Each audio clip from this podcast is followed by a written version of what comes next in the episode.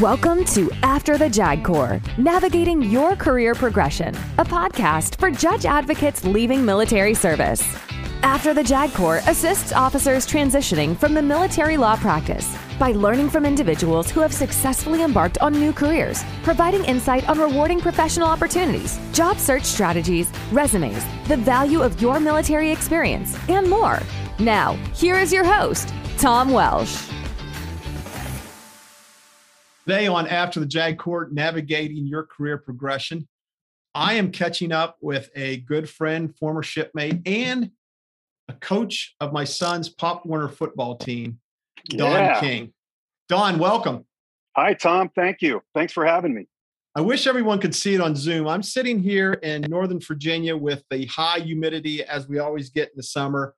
And Don King is sitting in his backyard in Coronado in the shade, obviously temperate as it always is in Southern California.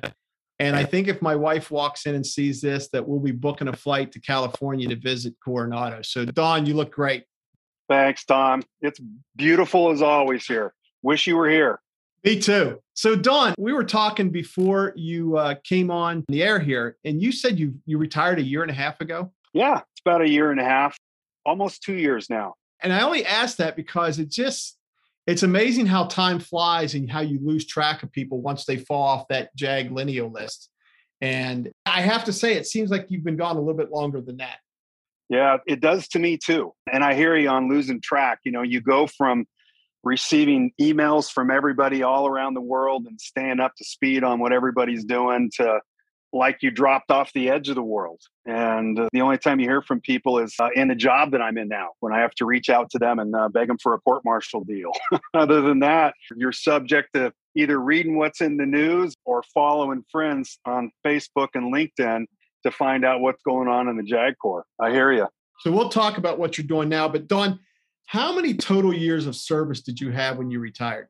I had right around 27. And I say right around because it wasn't an easy determination because I had five years as an enlisted Marine. And then I had some reserve time between Marine Corps and Navy. And then, of course, there was the constructive service credit for the JAG Corps, which I don't think counted for the time in service. But when I look at my retiree LES now, it's 27 years. Is it true that you're wearing a U.S. Navy retired hat and sitting at the 32nd Street Exchange and criticizing sailors for uniform discrepancies? No, I'm down at the VFW every day at noon, drink a beer with the old guys. So, Don, uh, let's I wish to both of those. let's rewind the clock. Tell us about arriving at the decision that it was time to submit your papers. What went into that decision? Uh, I think the biggest thing, Tom, was a recognition that I wanted to get back to what I loved. And by that, I mean litigation. And the specifically litigation for junior Marines and sailors who find themselves in hot water in the service. And I came into the Navy to do that. I fell in love with that job when I first did it in the Navy. And although I spent 20 years, not all of that time in jobs where I was litigating, I always wanted to get back to that. But although the Navy's doing a great job now getting senior people back into litigation billets, when I was coming up as an 04, 05, 06 litigation manager, military judge, appellate judge, there really wasn't that opportunity. You know, if you were above 04, you weren't really going to see too many courts martial or BOIs.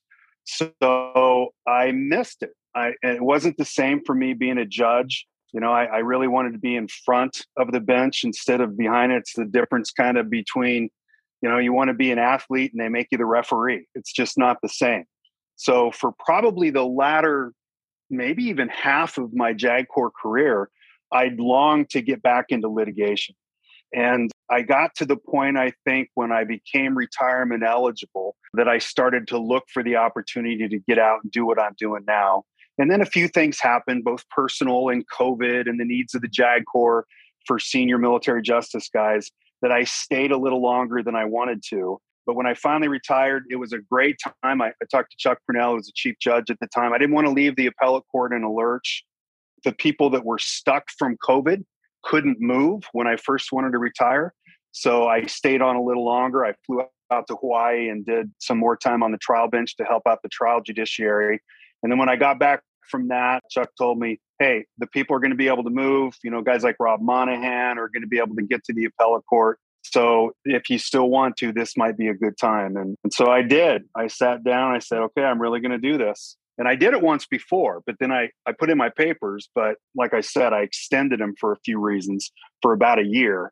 And then I sat down and hit enter and said, okay, this is it. I'm going. So, long winded answer. It was kind of just a real desire to get back to doing what I've always wanted to do with my law degree experience, and that's help our junior sailors and Marines in the courtroom or in the administrative hearing room. How hard was it for you to actually leave? You know, you hear all kind of guidance about, well, you need six to nine months notification to the Navy, you need nine to 12 if it's not its projected rotation date. And granted, yours was impacted by COVID, but once you put those papers in, and no kidding, you wanted to leave, how long was it flash the bang? I think I complied with the six month or more. I hadn't PCSed. If you go somewhere and you haven't finished your three years time on station, it requires more than six months. So I didn't face that rule. So I think it was just about eight months that I gave notice. But you know, I should say this, and this might be relevant to some of the folks out there. I found our JAG representatives at Bupers and JAG leadership way, way more than willing to assist me with getting out of the Navy right when I wanted to. They let me extend, they let me shorten my period of time. Every request that I ever had, I think it was Leah Reynolds at the time who was up at Bupers, and every single request I had at the time, they granted. So shout out to them. They really took care of me on my way out the door. And it was a process. So I would recommend that people plan on complying with the rule. But once you get your papers in, I think you're going to find if circumstances come up, I found the Navy retirement system and process to be more than giving on my way out the door.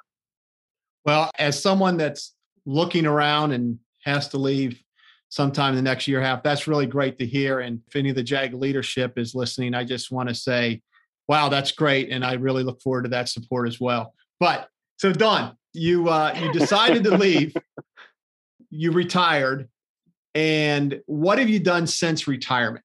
Well, uh, worked is what I've done, unfortunately. And I say unfortunately because I didn't plan that. I didn't plan on getting out and working as hard as I'm working now. My intention was to get out and golf a lot and travel a lot.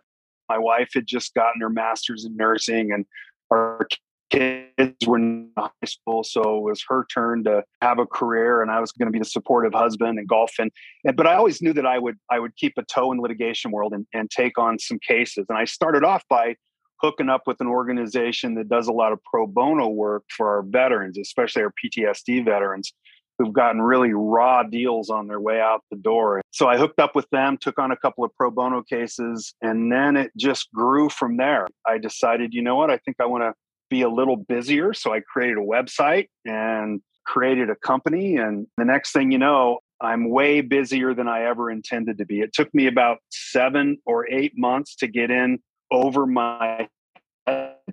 And now I'm definitely in the deep end and I'm working more hours than I want. I've even brought on, I think I've got three or four lawyers now to help with the workload that we're getting. So that's what I've done, Tom. I hope, like I said, to do a lot of golf. I heard uh, Scott Swosey on a couple of podcasts go, good friend of mine, talking about all the great travel he did, jumping in a van, and I was, oh, that was my plan. And uh, good for him, he did it, and I was jealous to hear all of that. I'm still going to do it.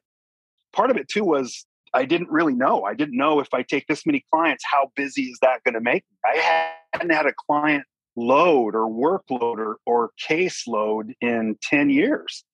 So I got phone calls from all these E2s and E3s needing help. And I took all these cases. And once they all hit and came to court martial or admin board or whatever they were going to, boy, things got really busy and they just haven't slowed down in the last eight or nine months.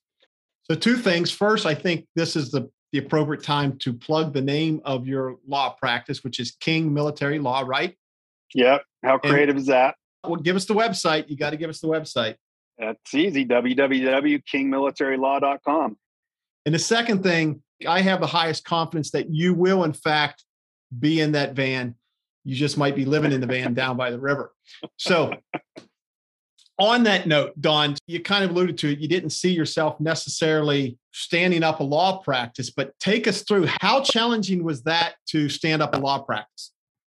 Uh, I, think it was more challenging than to be, Tom. And I say that for those of you out there listening that might want to do the same thing.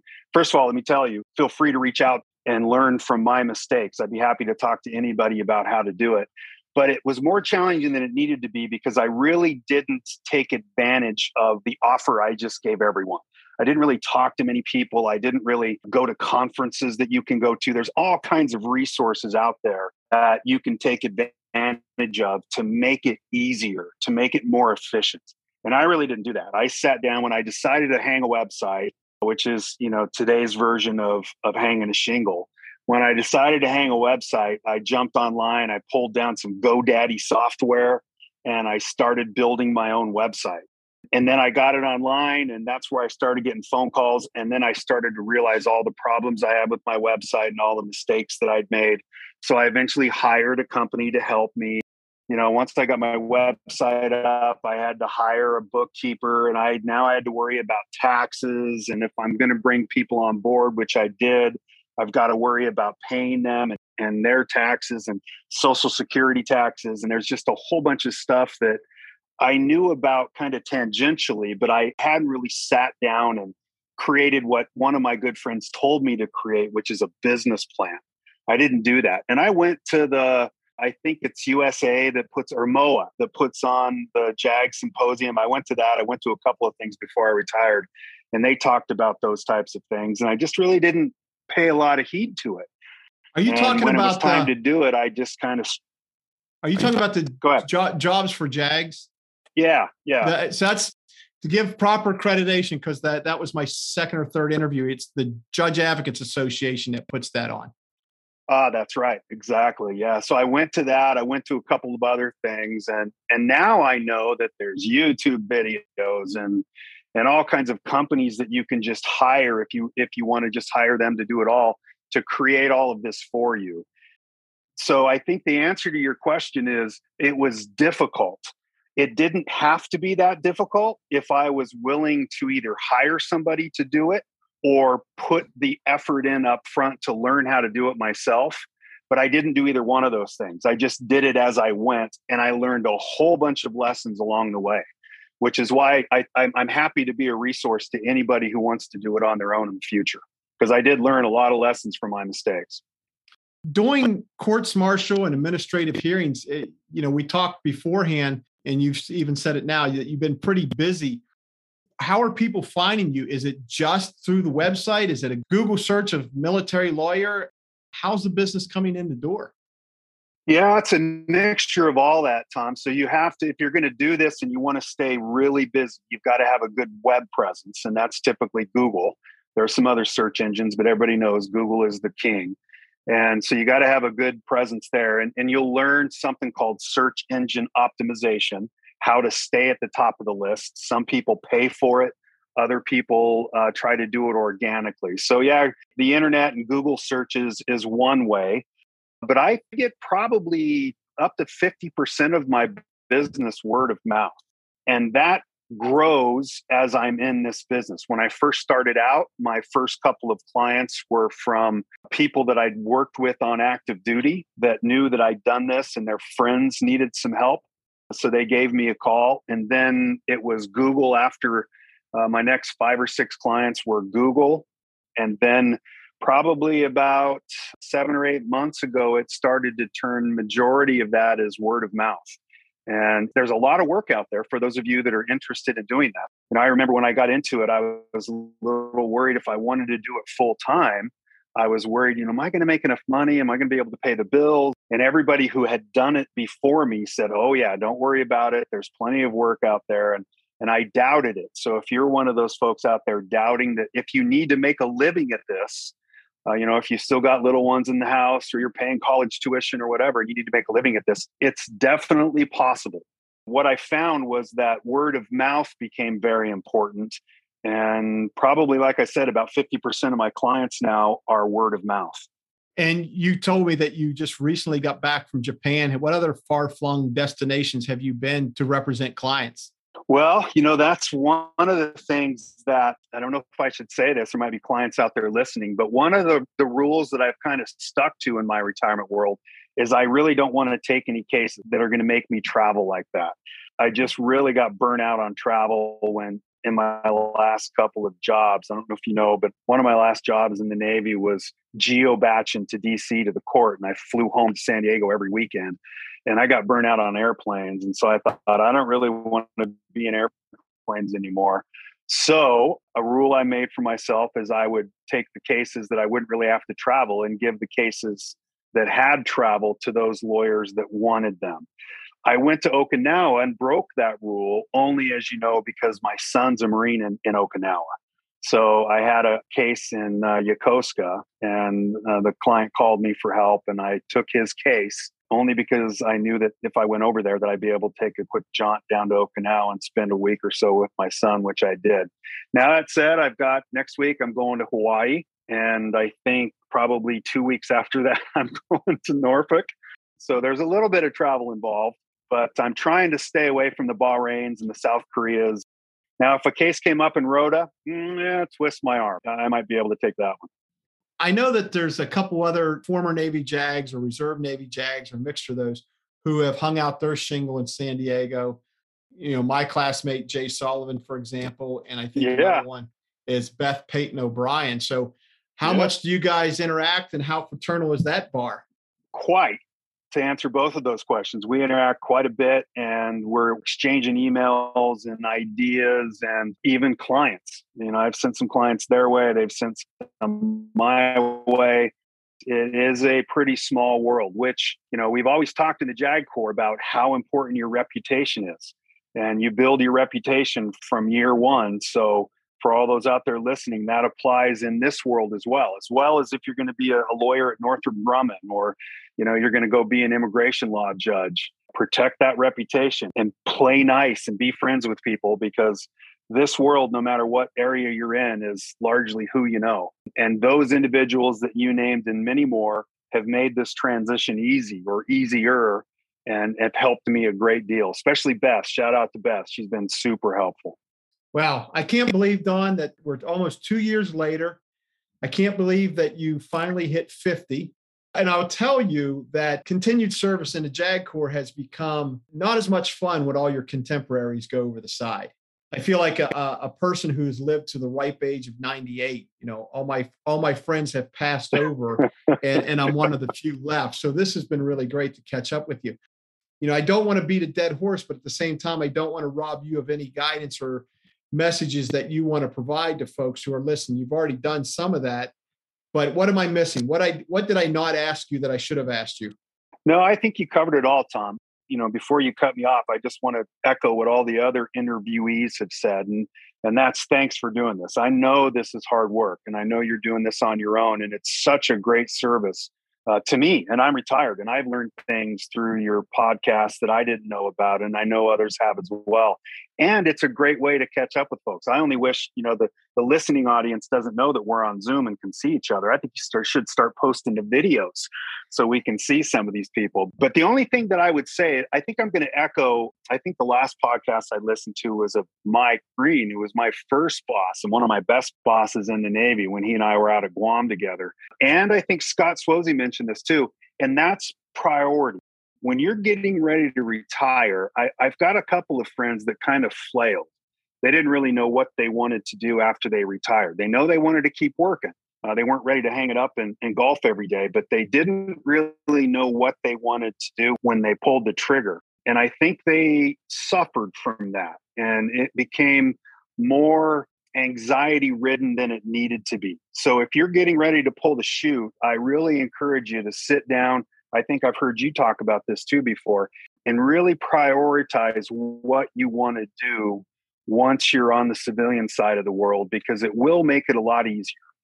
It really will. And, and you'll be a lot happier if you have the luxury to pursue something that you really love and you can prioritize that. The second plug I want to get in there is for those of you that really don't want to work, but you still want to keep kind of a toe in the JAG Corps world or the MilJust world, understand that there are so many pro bono opportunities out there to help so many worthy vets. And just to kind of convince you of that, I'll tell you that I've got a couple of pro bono clients, two guys that I'm thinking of, both SEALs, both went over to the war in the early years, 2003, 2004, before we really knew a lot about PTSD, came back just stricken with PTSD, used self medication to get through their symptoms. As a result, they were kicked out with OTHs. And now both of these guys, folks, are alcoholics and on the street because they can't get their VA benefits. And, and when I first heard about them, I thought, that's impossible. It's so well known now how much help there is for our vets that surely these guys have to know about that and have to be able to get help. Absolutely not. It's not well known where it needs to be. And so the opportunities to provide pro bono work, stuff that 20 year JAGs can do in their sleep, writing memos and helping out at BCNR.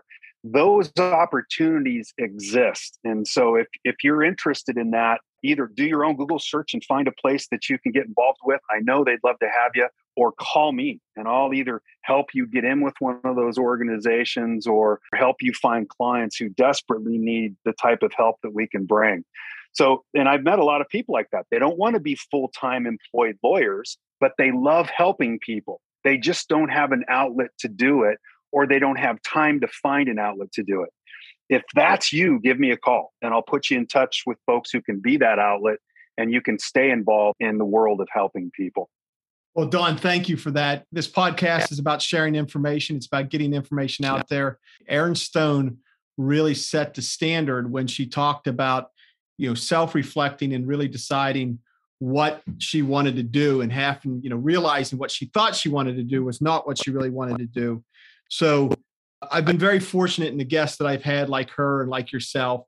And also, you know, this is the forum, and I will be posting your LinkedIn page and the uh, link to the King Military Law so that people can get a hold of you. I'm sure there's a few people out there who are interested in doing that. And I'm sure that there's, I, I, think of one attorney that I've talked to, for example, uh, I think Amy Bateman out near the Army Staff College, I think out in, in the middle of America there. She does defense work. So maybe there's an opportunity for people to connect if they have a client that is in one geographical location or needs something in somewhere else. So that's what this podcast is about. We're trying to build that network, trying to build that bridge, not only from retirees to those on the active duty who are going to be transitioning but as well as across services lines. So thanks for teeing that up for us. And this is a great forum to get that message out. So good seeing you. You look relaxed and uh, do try to get out there and play a bit of golf. You got it, buddy. Thanks for the time. I sure appreciate it. Thank you for listening. If you like this podcast, be sure to subscribe and tell your friends. After the JAG Corps is a TJW 50 Associates LLC production.